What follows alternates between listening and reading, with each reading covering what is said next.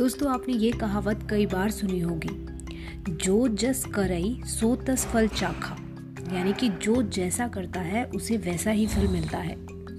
कई बार हमारे जीवन में भी ऐसा ही होता है कि हमें लगता है, ये हमारे साथ ही क्यों हो रहा है? मैंने तो सब अच्छा ही किया। लेकिन कहते हैं कि ये कर्म एक बॉल की तरह है। जिसे आप बहुत ज़्यादा उछालेंगे तो वह आपके पास आएगी ज़रूर, लेकिन कुछ समय के पश्चात। इसी तरह हमारे कर्मों का फल है। हम जिस तरह के कर्म करते हैं, उनका फल हमें मिलता ही है।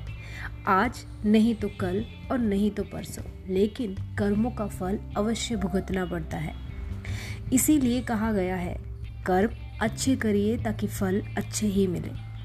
चलिए इस कहानी को सुनते हैं और जानते हैं कि यह हमें क्या समझाती है। एक बार एक जंगल में भैंस और घोड़े में लड़ाई हो गई। दोनों एक ही जंगल में रहते थे और पास पास चढ़ते थे। एक ही रास्ते से जाकर एक ही झरने का पानी भी पीते थे। एक दिन दोनों में लड़ाई हो गई और भैंस ने सिंग मार मार कर घोड़े को घायल कर दिया। घोड़े ने जब देख लिया कि वह भैंस से जीत नहीं सकता, तब वह वहाँ से भागा और एक मनुष्य के पास पहुँचा। मनुष्य के पास पहुंचकर घोड़े ने उससे अपनी सहायता करने की प्रार्थना की। मनुष्य ने कहा, भैंस के तो बड़े बड़े सींग है, वह बहुत बलवान है। मैं उससे कैसे जीत सकूँगा? उसके सामने घोड़ा जो खड़ा हुआ था, उसने समझाया कि तुम मेरी पीठ पर बैठ जाओ और एक मोटा डंडा ले लो। मैं जल्दी जल्दी दौड़ता रहूँगा। तुम डंडे मार मार कर भैंस को घायल कर देना और फिर रस्सी से बाँध लेना।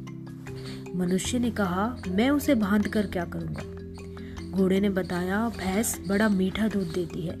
तुम उसे पी लिया करना। मनुष्य ने घोड़े की बात मान ली। मनुष्य घोड़े की पीठ पर बैठकर चल पड़ा और भैंस को पीटने लगा। बेचारी भैंस जब पिटते पिटते गिर पड़ी, तब मनुष्य ने उसे बाँध लिया। घोड़े ने काम समाप्त होने पर कहा, अब मुझे छोड़ दो, मैं चरने के लिए जाऊँगा। और तब मनुष्य ज़ोर ज़ोर से हंसने लगा।